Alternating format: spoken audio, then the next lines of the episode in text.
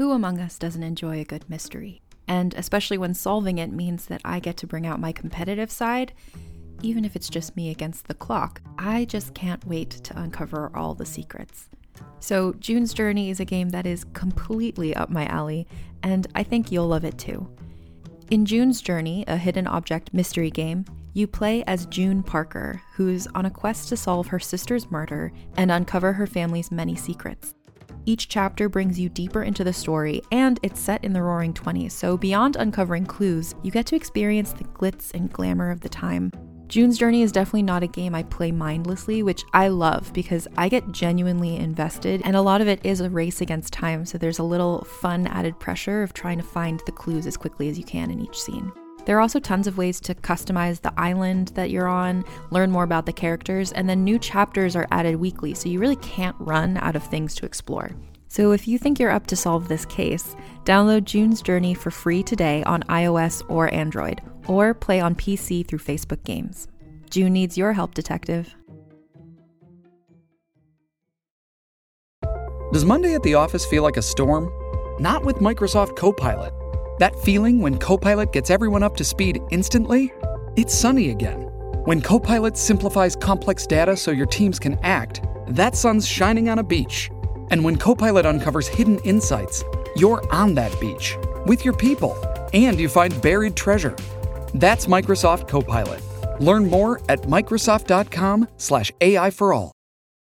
Hi, I'm Keegan. And I'm Madigan. And you're listening to Your Angry Neighborhood Feminist. This is a podcast where we explore the world through our own personal feminist perspectives. Is it? It is. Thank you. And this week we are going to be talking about something that we have touched on many times in the past. Yes. We touched on it in our last full length episode with Skylar Wright. We touched on it in our last mini episode with Donald Trump.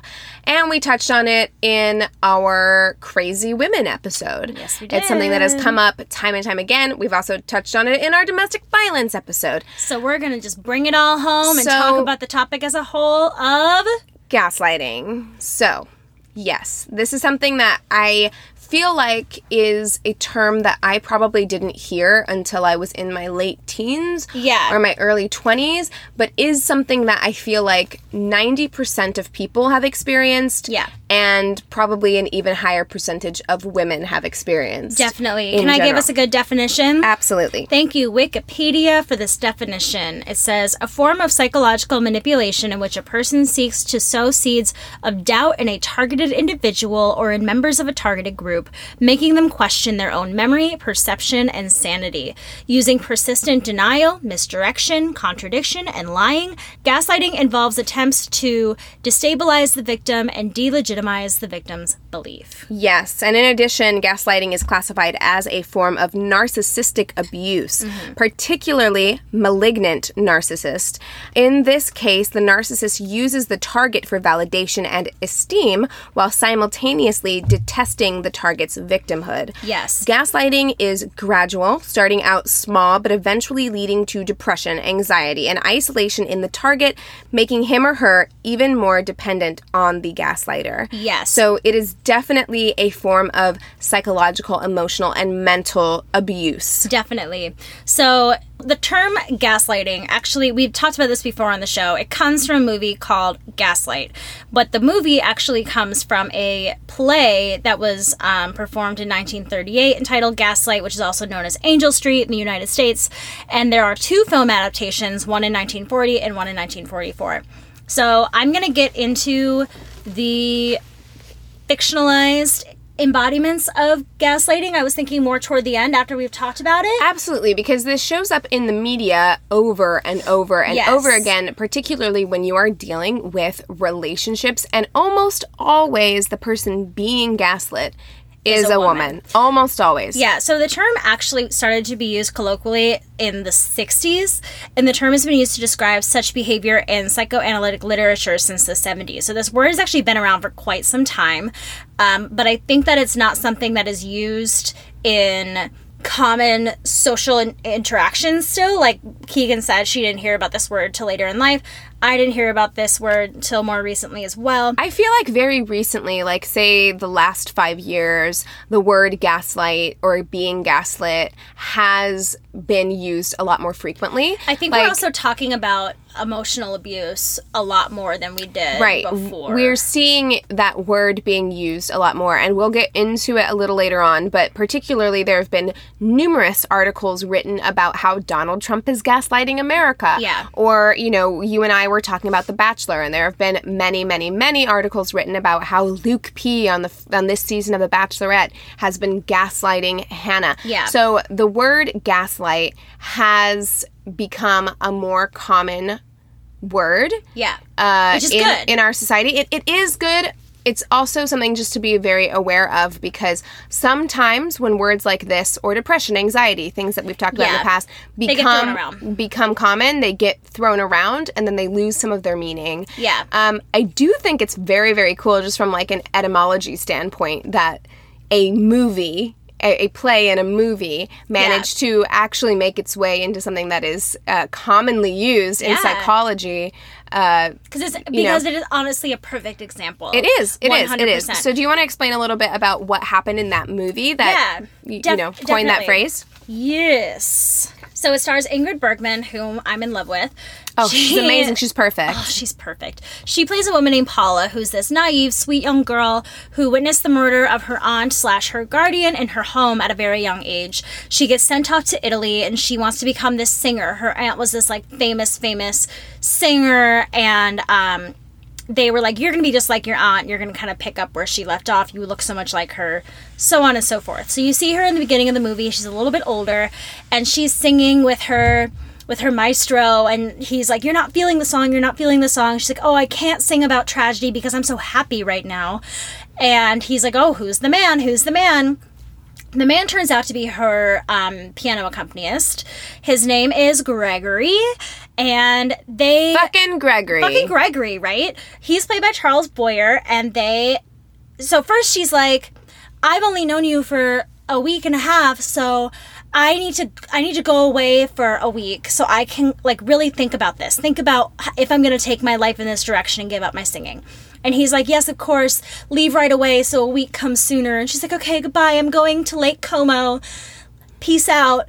And so she gets on the train, and this part is so funny to me because there's this old woman reading this like murder mystery novel.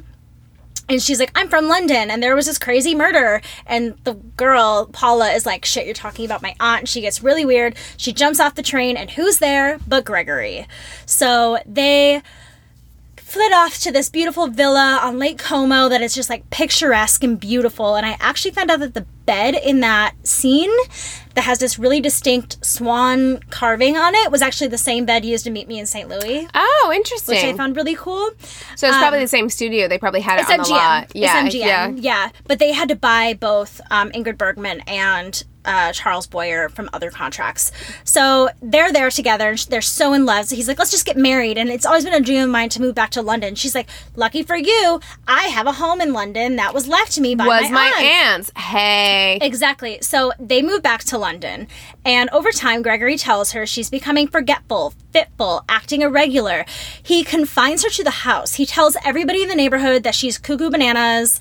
Even the old woman that she was friends with on the train, she always, because this woman wants to get into the house. She's like a true crime nerd. It sounds like the um, short story, "The Yellow Wallpaper." I think that's what that's called. Have I read that. Um, where like it's sort of the same thing. It's like she's insane. Oh, So yeah. I'm just gonna lock her in this room Exactly. because she's crazy. Oh, but he's just kind of like she's unwell, she's unwell, and everyone's kind of like, oh, okay.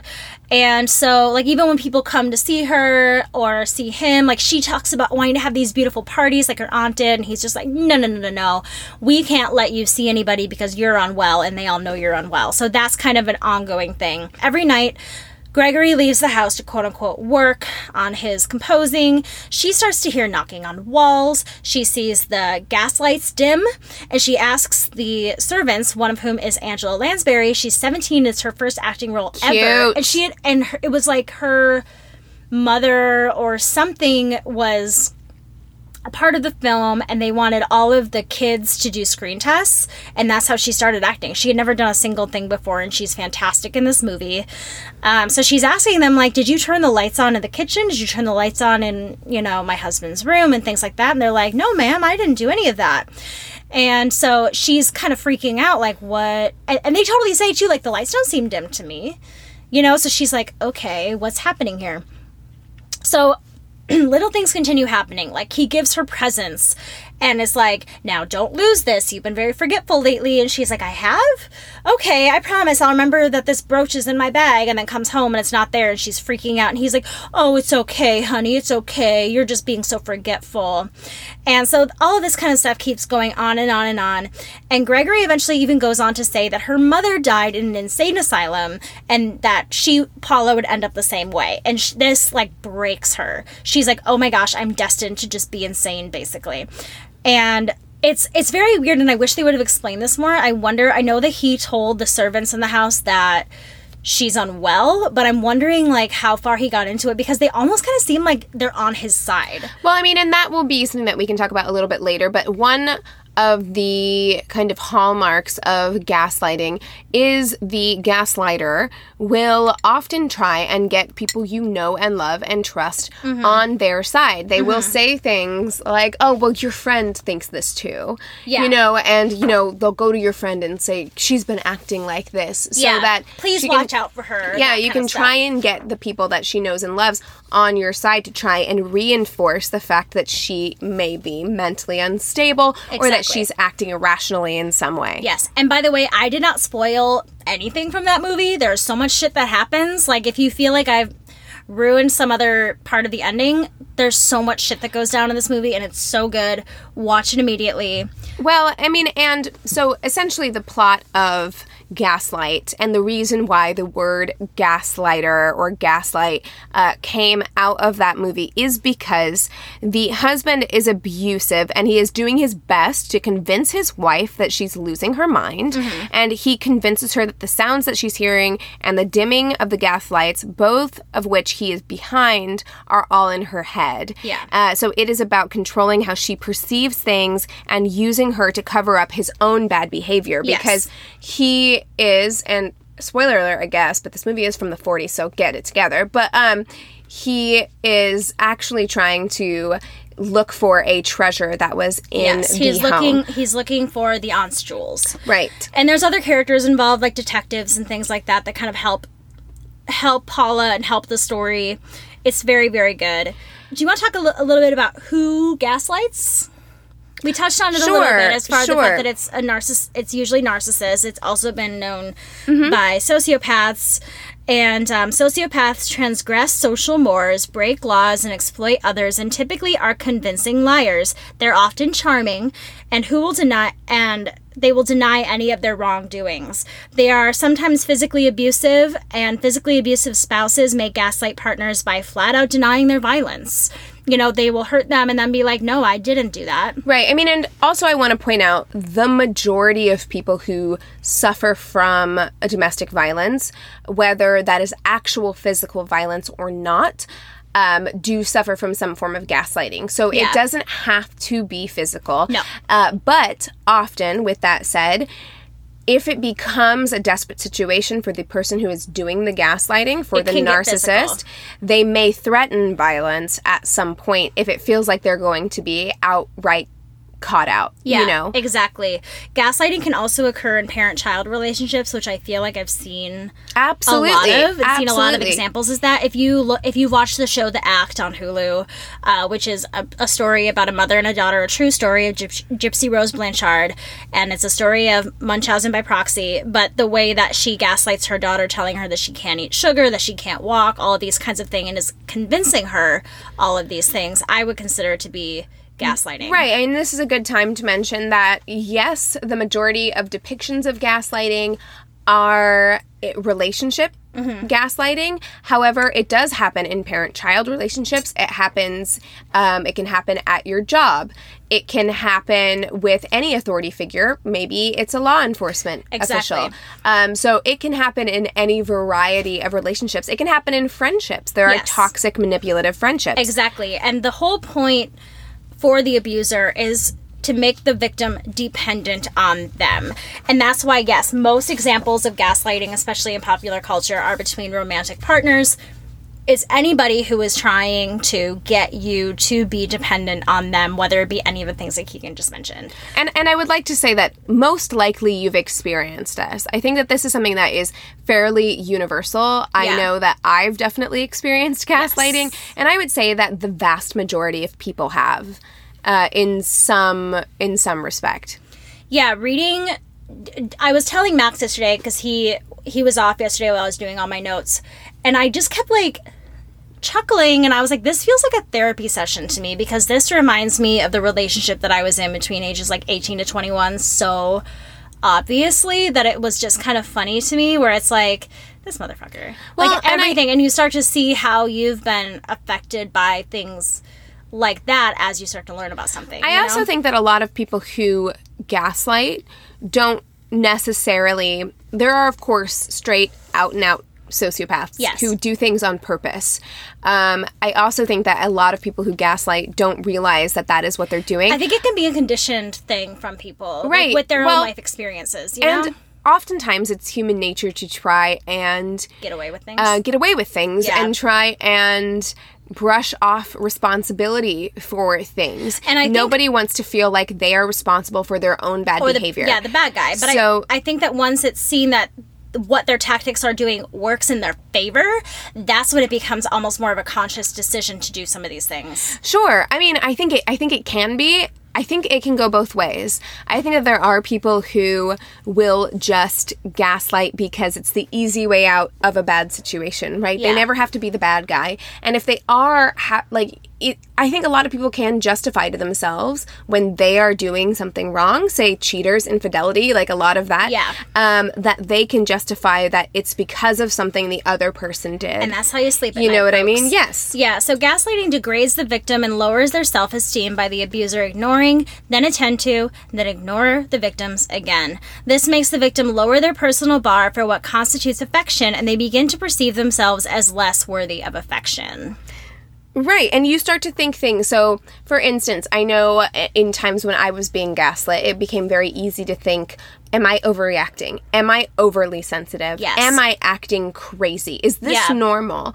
Um, am I doing something that's pushing the other person away? I think that especially if you are a people pleaser and especially if you are a woman because societally we have been conditioned to take on that kind of like rem- emotional burden and- Exactly. and responsibility, it does get easy for you to start thinking those things. If someone is constantly telling you, you are being irrational, you are being too sensitive, you're overreacting, uh, over time, those things can start to feel very real to you. And, Exactly. And the word for that is actually called the illusory truth effect.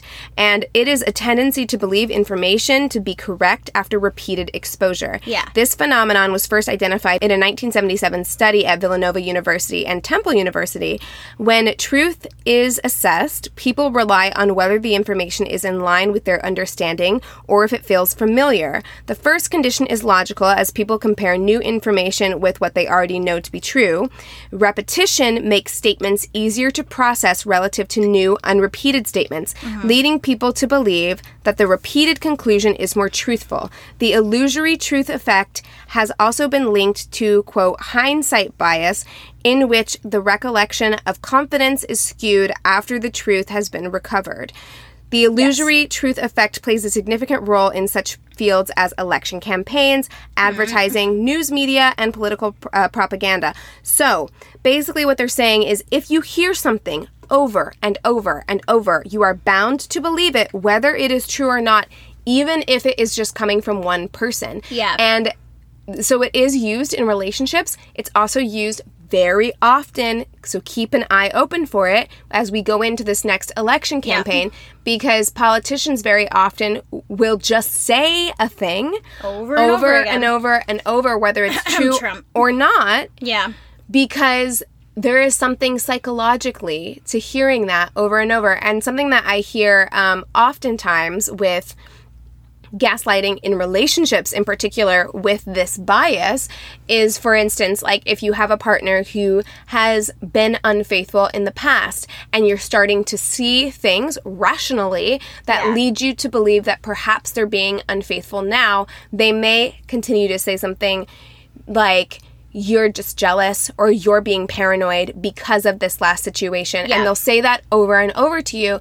And then at some point, you might be like, I'm just being jealous. Yeah. And then you realize, like, no, no, no, I'm not a jealous person. Yeah. They're telling me I'm a jealous person. And you're like, well, maybe they're seeing something in me that I don't see in myself. Right. And so that has now become your new truth. And Yeah. there is something actually psychological about that. Yes. Um, that gaslighters use to their advantage. So I kind of want to touch on the seven warning signs and the three most common methods of gaslighting, if you're cool with that. Sure, yeah, go ahead. All right, so the warning signs the first one says withholding information from the victim. The second is countering information to fit the abuser's perspective, which I feel like the second one touches on what you were just saying. Number three is discounting information. Number four is verbal abuse, usually in the form of jokes, which I feel heavily. That's something I don't think is talked about a lot, that a lot of times it'll be in a very joking manner that they'll slowly undermine you and make you twist your thoughts of yourself and to degrade you. And oftentimes, even in in group settings or friendship settings, someone can do something that is essentially gaslighting you, and then they can say, "Lighten up, it's just a joke." Yes. And then you feel silly, right? Like Because you feel you like took you're personally. overreacting. You're Yeah. being too sensitive. Exactly. Number five is blocking and diverting the victim's attention from outside sources, which something for me, I remember especially being friends with you, that guy would always be like, This is Keegan talking, this is Keegan talking. And I'm like, No, I'm actually saying what I feel. Right. But he would try to keep me away from a lot of those people that he knew that I would have actual real Right. conversations with that would help me see things because you need a check with reality, which is another thing about the movie Gaslight, where at the end the um, police come in and they say these lamps are dim, and like, Yeah. so you do you need an outside and it's like an epiphany. person Yeah. to tell you like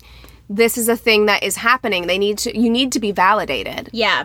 Number six is trivializing the victim's worth. Number seven is undermining the victim by gradually weakening them and their thought processes. So that's kind of what we've already spoken about as well. Is like as you repeat something over and over again, you're weakening what they believe to be true because of pieces of reality that Right. are then turning into something Absolutely. completely different. So some common methods of gaslighting are hiding.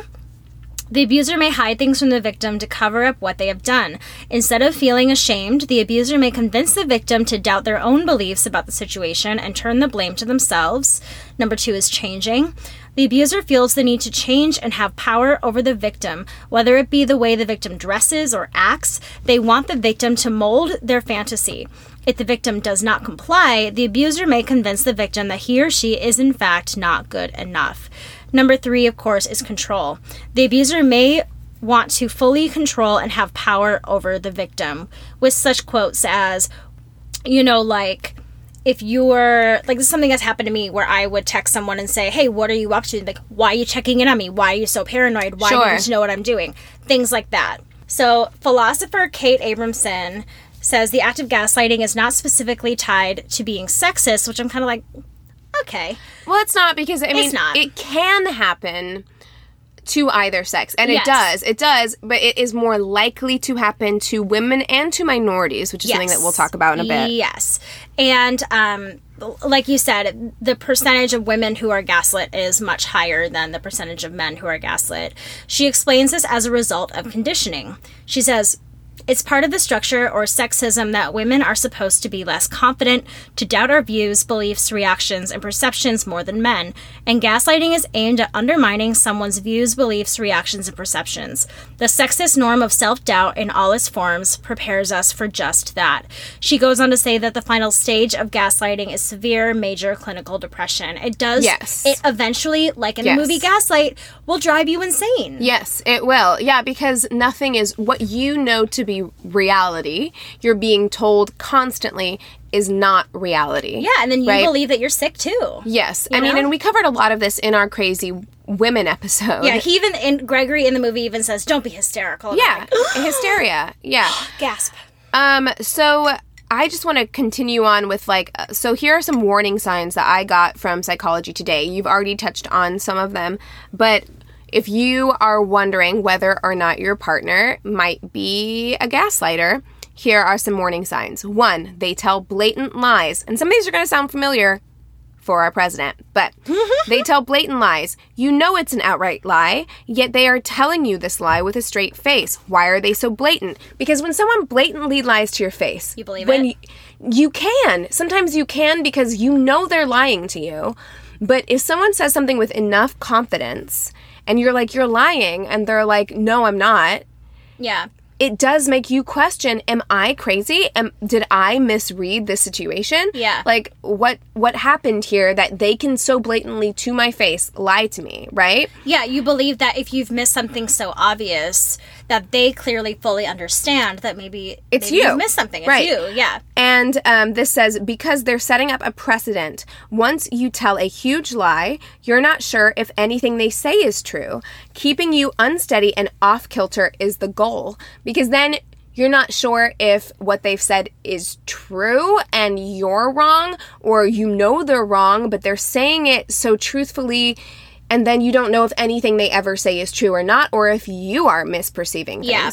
Um, two, they deny they ever said something even though you have proof. Yeah. You know they said they would do something. You know you heard it, but they but they out and out deny it. It makes you start questioning your reality. Maybe they never said that thing. And the more they do this, the more you question your reality and start accepting theirs.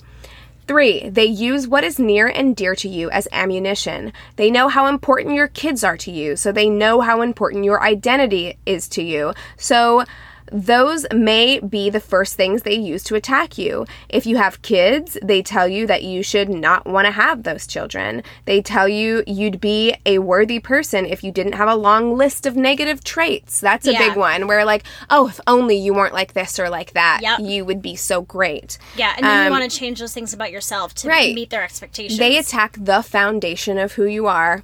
They wear you down over time. This is one of the insidious things about gaslighting. It is done gradually, over time. A lie here, a lie there, a snide comment every so often, and then it starts ramping up. Even the brightest, most self aware people can be sucked into gaslighting. It is that effective. It's the frog in the frying pan analogy. It's it's slowly boiling over over a period of time until you feel like you can't get out. I mean, just like most domestic violence situations. exactly. Um, their actions do not match their words. They throw in positive reinforcement to Yep. confuse you. Um, or to make you trust them more. right. They project their own issues. If they're cheating, they might they might flip it on you You're and say, "Well, you know, I saw you with someone else, and Yeah. maybe you're cheating." Yeah. It, a lot of these are very common hallmarks of domestic violence.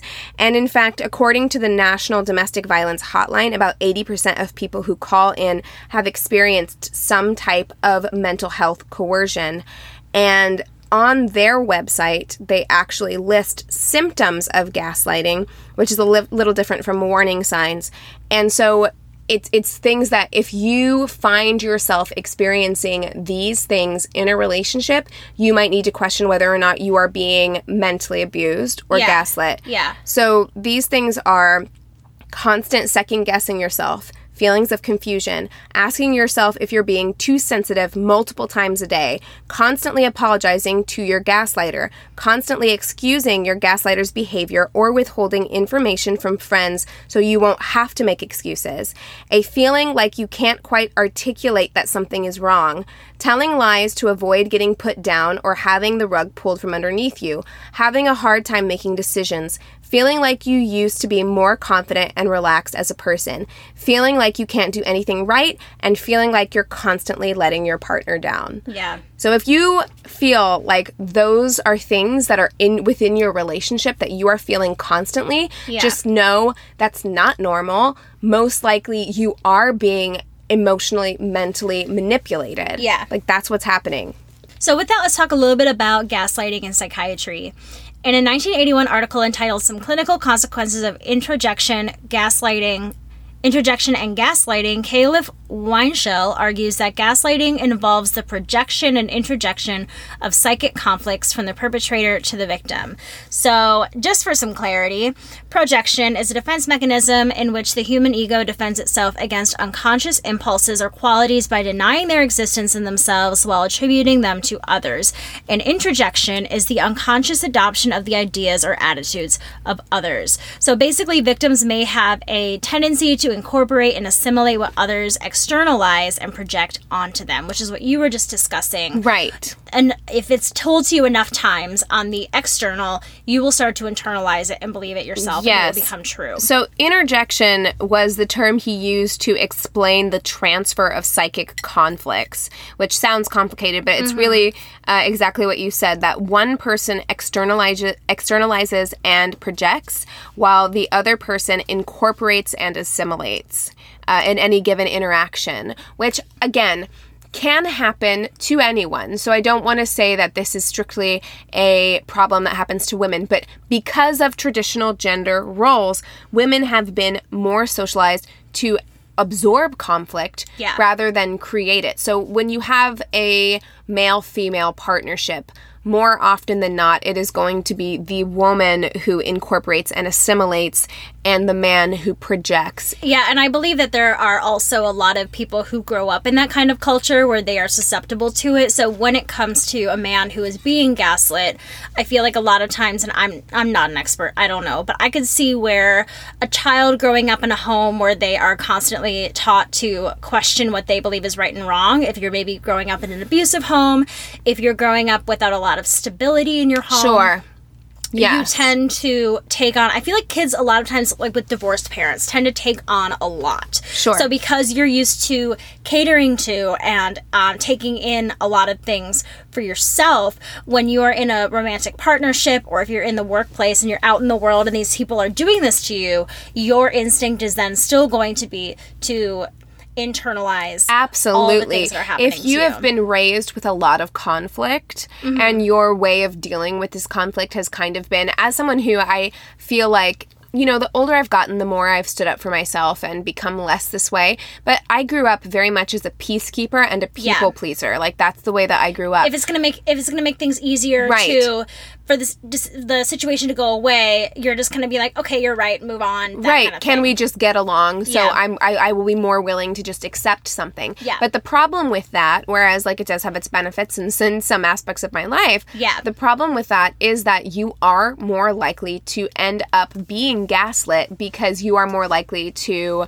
think maybe perhaps it is me you know what if i can just modify my behavior to make this easier Yeah. to make this the path of least resistance, I'm going to do that. And before you know it, and I've definitely been in that position where before you know it, you are being fully gaslit and you have to completely take a step back and be like, wait a second. Yeah. I'm not always in the wrong. I cannot Yeah. be always in the wrong. I cannot be always crazy. Yeah. You know, because I've definitely been in positions in relationships where I will start out completely in the right in an argument and then by the end of it I'm apologizing. Yeah. You know, and Yeah. I look back on that now and I say, "Oh my gosh, I was gaslit into believing that I was wrong." Yeah. And I'm far less likely to do that now. Exactly, exactly. Uh, there's a woman named Hilde Lindemann who is a philosophy professor and biochemist. She adds that women in particular, um, their ability to resist manipulation depends on, quote, her ability to trust her own judgments, which to me sounds like someone younger who is still figuring out who they are and would more easily be manipulated. I mean, I think a lot of times yes. in partnerships that, like, it's all about the imbalance of power. All of this Sure. is. And so when it comes to somebody like we were saying, like a child, like someone who's younger in the relationship, Mm-hmm. things like that, there are times where the person in the position of power will abuse their power, and in turn, like she's saying, especially with women, tend to distrust their own judgments more than men. Absolutely. I, I definitely agree with that. And you know, with that said, I kind of want to talk about something a little bit unusual. Please because, do. Of course, when we talk about gaslighting, we are usually talking about um, romantic relationships. And then if we're not talking about that, we're talking about other imbalances of power like parent child or, um, you know, boss Yeah. to, to worker kind of relationships. But I came across a couple of sources that were talking about how not only to do with Donald Trump, but just in general, In how politics. this is happening on a national scale, especially within the United States. That's what we can speak on because we are from here. But that it is happening on a national scale. And when I read this, I so closely related to it because they talked about how we often say we often see people saying that racism doesn't exist or it isn't a big deal. Meanwhile me, a woman and a person of color in this country, am experiencing it and I am seeing it, and yet I am constantly being told that I am being overly sensitive, that I'm Yeah. making everything about race, that I'm exaggerating the things that I am seeing or feeling or experiencing, um, and that it doesn't exist. And this is happening on a national scale, and it is like you are gaslighting an entire community, you know, whether that be um, people of color or people in the LGBTQ community, into believing that we are in a post racial society Yeah. and this isn't really happening. And Yeah. if you are reacting to it, it's because you are being way too sensitive. Exactly. You know, exactly. and I feel like it's like a lot of cult mentality too. Oh, absolutely, absolutely. And um it's it's hard when people insist that we are living in an equal nation when we know that to be false. Yeah. And it is a form of gaslighting on a grand scale. And as we've said, women are more likely than men to be gaslit. P- Minorities are more likely than white people to be gaslit as Yes. well into believing that your feelings of inequality are invalid Yeah. and that happens all the time and that's something that i never really thought of as a form of gaslighting but it absolutely It is 100% it absolutely is, It really, really is. Uh, there's a quote by Bryant Welch, who wrote a book called State of Confusion Political Manipulation and the Assault of the Amer- American Mind, where he talks about gaslighting within the past few decades. He says to say gaslighting started with the Bushes, Lee Atwater, Karl Rove, Fox News, or any other extent, extant group is not simply wrong, it also misses an important point. Gaslighting comes directly from blending modern communications, marketing, and advertising techniques with long standing methods of propaganda. They were simply waiting to be discovered by those with sufficient ambition and psychological makeup to use them, which to me sounds like most politicians, most cult leaders, um, anybody who wants to affect the masses. We can't, especially in politics, we can't pinpoint it on one current political person or experience. It's been happening forever, and it's been happening by w- through more examples than just Donald Trump. absolutely absolutely Bushes. i mean and it's it's really difficult to not talk about Donald Trump in this episode just because what he is doing is probably the most blatant form yes, of and it's fresh in our minds. Yes, but I mean, it's it's so blatant that it's very, very difficult not to constantly be pointing out. I, I do think it's important to touch on because I have never in my young life, and maybe it's just because Donald Trump quote doesn't play the game or whatever, because he's not a politician or whatever. um, I'm using scare quote, quotes through that entire thing, but um maybe that's what it is, but I have never in my life seen a politician be more blatant Mm-hmm. about literally saying something and then turning around and saying, I didn't say that thing. Yeah, like saying, send her back, and then saying, I don't have a racist bone in my body. Right. Or, I mean, even more blatant than that, he will literally say a thing, you know, literally, he will say something word for word. Yeah. And then two weeks later, he will go on Fox News and say, I would never have said that. I never said that. Yeah. And it's like we can literally go pull that clip and play it for you. Yeah, no, We no, can no. go pull it, we Yeah. can play it for your followers, and yet They will see it differently. they will see it differently. And Yeah. it is the most bizarre that's how you know that this is such a it's such a strange form of psychological manipulation whenever Yeah. you can have actual physical verifiable proof Yeah. and it doesn't matter. Yeah, it doesn't matter. Um, I'm going to talk a little bit about gaslighting in the workplace. We touched on it already a bit, but it occurs when people do things that cause colleagues to question themselves, their actions, in a way that is detrimental to their careers. The victims may be excluded, made subject of gossip, persistently discredited, or questioned to destroy their confidence. The perpetrator may divert conversations to perceived faults or wrongs of the victim. Gaslighting can be committed by anyone and can be affected by any person, especially when it comes to, like I've said a thousand times in this episode, a position of power. Absolutely. Yes. Absolutely. And I see that you have some things there um, that go into media. So I'm going to go ahead and start with, for me, probably my earliest recognition of what I now know to be gaslighting in an untraditional scale. Um, which would be Hans Christian Andersen's The Emperor's New Clothes.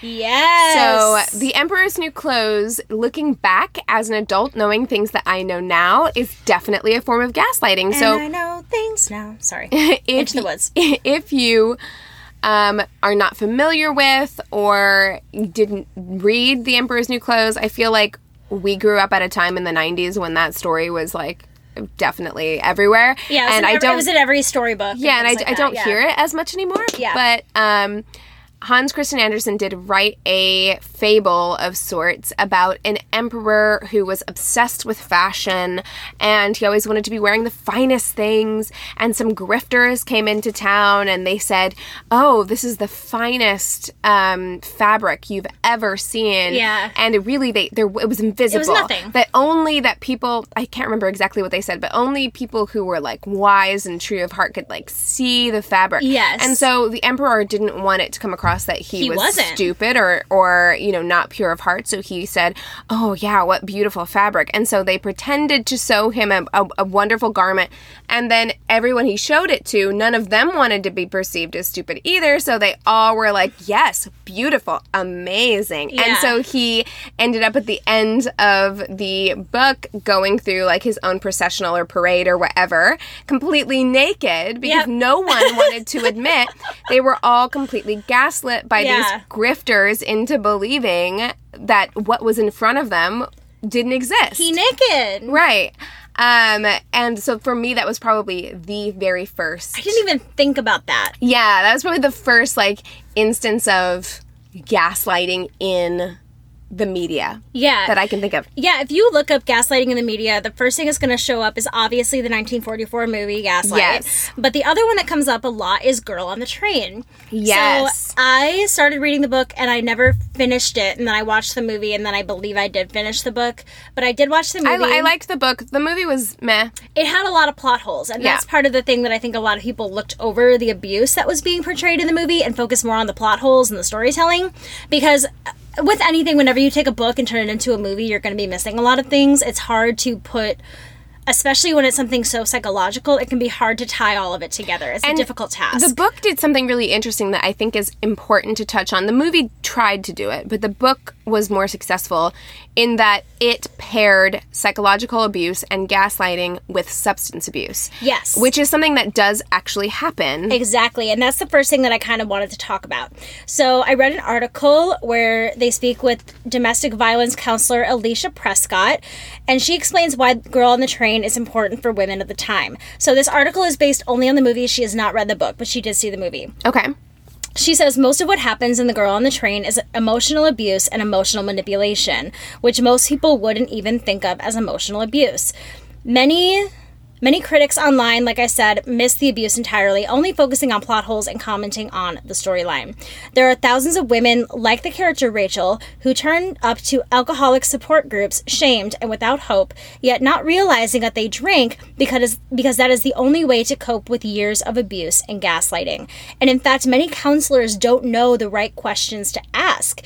And in reality, Rachel probably would have just been sent home with a drink diary and some book about mindfulness to work on her drinking without getting to the root of the problem. Well, and very often, um, you know, doing my prep for this episode, gaslighters will use something like a substance. If you already have a tendency to lean on a substance, Mm-hmm. Yeah. they will push you to lean further on that substance so that they can say things like, "Oh, well, you know, this is just because you drink too much." Exactly. You're making things up in the movie a lot. Yeah, you're making things up because you drink too much. You're blacking out. You're having false memories. None of this stuff is, Is true. real. Yeah. Yeah, so actually, few addiction counselors have received appropriate domestic violence training and support techniques, even though a high number of female alcoholics have been affected by domestic violence. So, like what Keegan was just saying, if you're already um, prone to leaning on a certain substance when you're feeling a certain way, a- a lot of the time a gaslighter will rely on that to get away with it. So all the nights where Rachel blacked out and couldn't remember what she'd done, she would call her husband or her ex-husband, his name is Tom,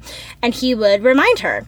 And Rachel then tells her therapist that the things Tom would tell her doesn't sound like anything that she would do. She didn't feel connected to it. She didn't feel bad about any of it because she didn't she was like, "This can't be what I did." Right. And then everyone around you is saying, well, you don't feel connected to it because you were drunk or like whatever. So even a therapist, mm-hmm. even a mm-hmm. friend, they see that you're drinking. Right. They can turn it to be like, well, that happens. and a gaslighter will absolutely use that against you. Yeah, so Rachel is made to believe that she has done horrible things, and the reason her husband left her was because she was a violent alcoholic.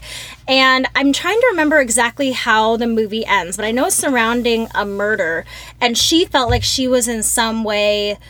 Didn't she feel that she was in some way um, responsible for that? I believe she feels. I, I can't remember. I, I read the book and I saw the movie, but it's been a while. Um, I believe that she believes that she committed the murder or had Yes. something directly to do with it. Yes, and, then she starts seeing fishy things in the house while she's Mm-hmm. on the train, which gets her involved again, which makes her look crazy, which makes her look like she's obsessed, this crazy Mm-hmm. Right, drunk. right. And crazy woman. Women be crazy. Crazy, women be crazy. And what I love about the ending of that movie is I just remember finally seeing the husband for who he was and having these two women who have both been abused kind of come together Band and together. Mm-hmm. realize that yes, they have both been through this thing. And the new wife kind of realizing everything that the husband said about the ex-wife isn't true. Well, and the and husband on. is such a good example. So yes, there's a lot of problems with the movie, sure, and there's probably problems with the book as well. But the husband character is such a great example of a gaslighter because he's doing that very classic thing that is turning his bad his bad behavior back on you. Yes. Right? Like While acting like he cares about you and that's why he's doing it. Mm-hmm. I just watched What Lies Beneath because I, I had to watch it for um, my date. We were doing something for our patrons. What is that?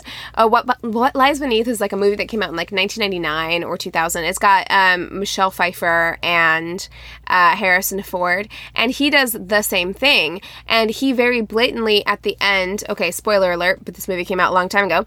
But he very blatantly at the end he had killed this one girl, and now he's gonna kill Michelle Pfeiffer. Yeah. And he explains to her how it was that girl's fault that he had to kill her. Yeah. And now it's Michelle's Pfeiffer's Michelle Pfeiffer's fault that he has to kill her. I feel like that happens a lot with like murders against women Absolutely. where men will feel like because we are women and we're whores and we're this that and or the other you thing. behaved this way which made me have to do this is thing. it is it John Wayne Gacy no Ed Ed Gein who did that whose mother like read to him like the Old Testament and things Oh, like yes, that and yes, like yes. believed that all women were whores and Yeah, I mean, well, I mean, a lot of that. I mean, we were just having this conversation, and we will probably have a special episode at some point, maybe in October, about like women in horror movies. Or we were talking about women in uh, Tarantino movies where there's almost this glamorization of violence Yeah. that happens for women. and a deserving of violence. yes, you women. deserve it because you did X, Y, Z. or just And- because you're a fucking woman. and it leads to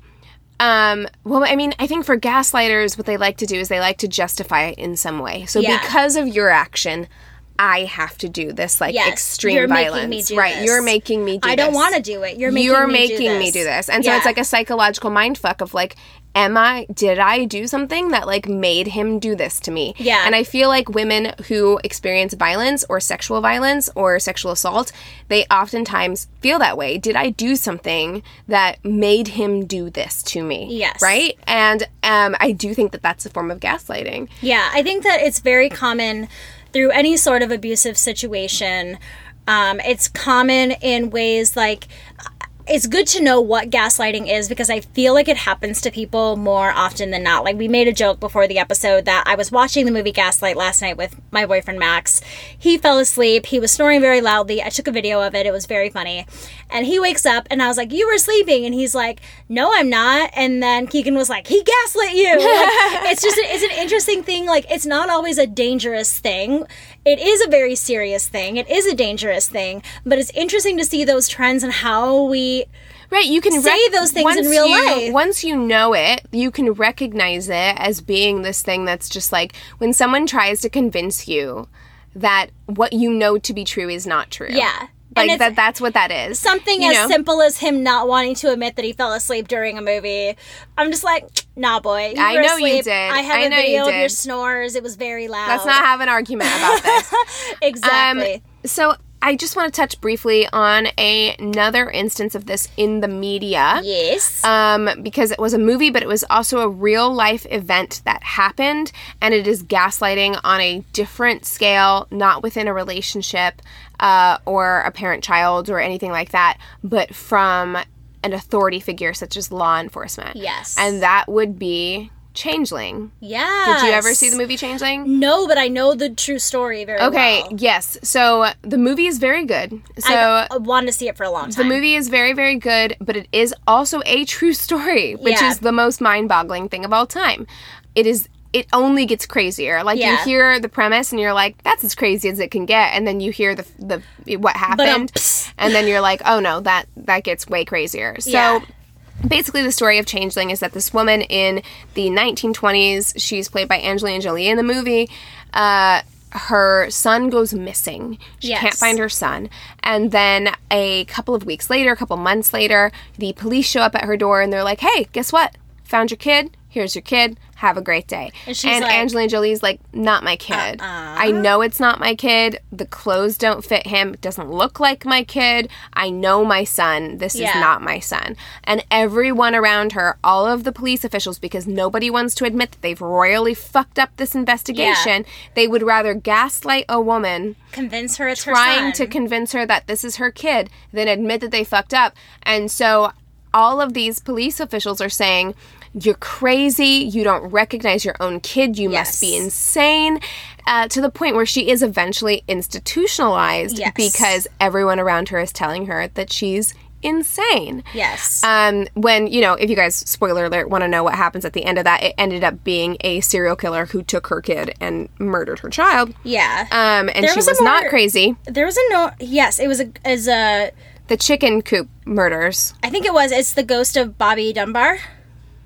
I don't remember, but it's it's There's here great- in here in California. It was the the chicken coop murders. Yeah. where there was like twenty remember- boys who were who were murdered. No, this wasn't that then, but this is it was from the show This American Life. It's a it's like an hour long podcast about the ghost of Bobby Dunbar and it's very fascinating. It's a very similar story where again, the boy goes missing, a boy is returned to the mother.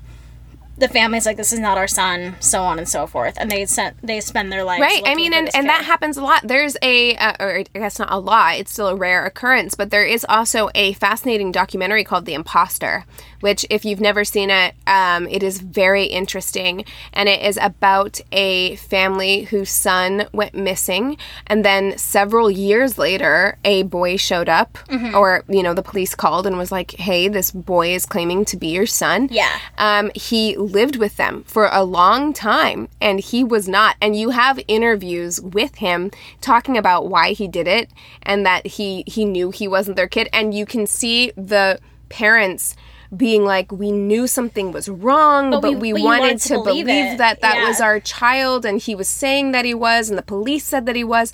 And they were gaslit in Yeah. some ways into believing that this was their kid. Yeah. Um, so, I mean, I think it's honestly, if someone is in a position of power above you, I think it's very, very easy to be convinced. Like, if someone who you have been told your whole life you are supposed to trust yeah. is telling you this is the truth, Yeah. it would be very hard. It goes against a lot of what we are led to believe to stop and say, No. no you're wrong Yeah. like it would be very hard we're we're hardwired in a lot of ways socially not to do that Yeah. so it, it is an interesting thing it is an interesting thing Hoy.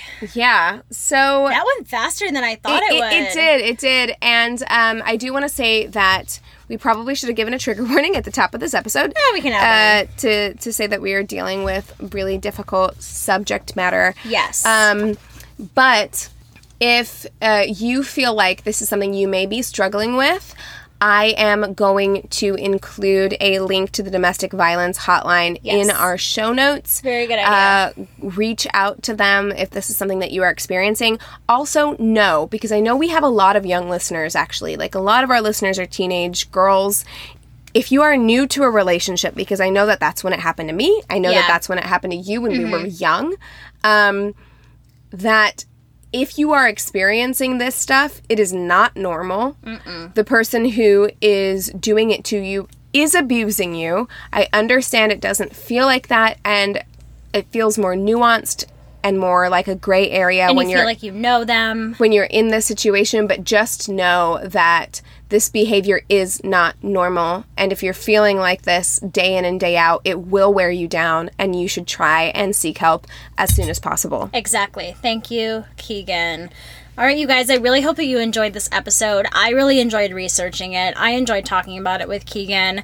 If you have any responses to this episode, if you have any sister solidarity stories, we're- can still take in coming out stories if you'd like to send them in. Anything that you want to reach out to us with, go ahead and email us at neighborhoodfeminists at gmail.com. You can also reach out to us on Instagram and follow us there. We are at Angry Neighborhood Feminist. Check us out on Twitter where we sometimes hang out at YANF Podcast. Y-A-N-F. podcast. You can also get us on Facebook. We have a business and a group page. Go ahead and rate and review us on our business page. That'd be super cool. Even cooler is rating and reviewing us on Apple Podcasts. We love it so much. We also love it when you listen to us on Radio Public. It's a free way for you to listen and it helps us out just a little bit. I think that's all we've got for today. Yeah. So, with all that being said, we encourage you to, To rage on. Bye.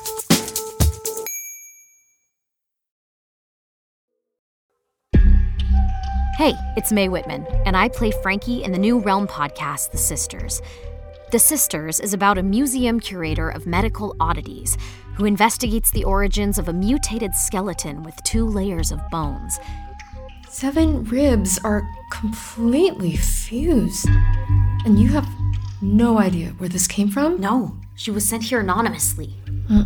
Not she. They, maybe? W- wait. I've never seen anything like this. Soon, she uncovers an extraordinary mystery that connects her present with one family's tragic past in hauntingly dangerous ways. My grandfather was a journalist back in the 60s and 70s. He specialised in strange stories. Who are they? How are they connected to the skeleton? Play the tape. You'll see. Listen to The Sisters wherever you get your podcasts. We dream about it. We both dream about it. How often? Every night.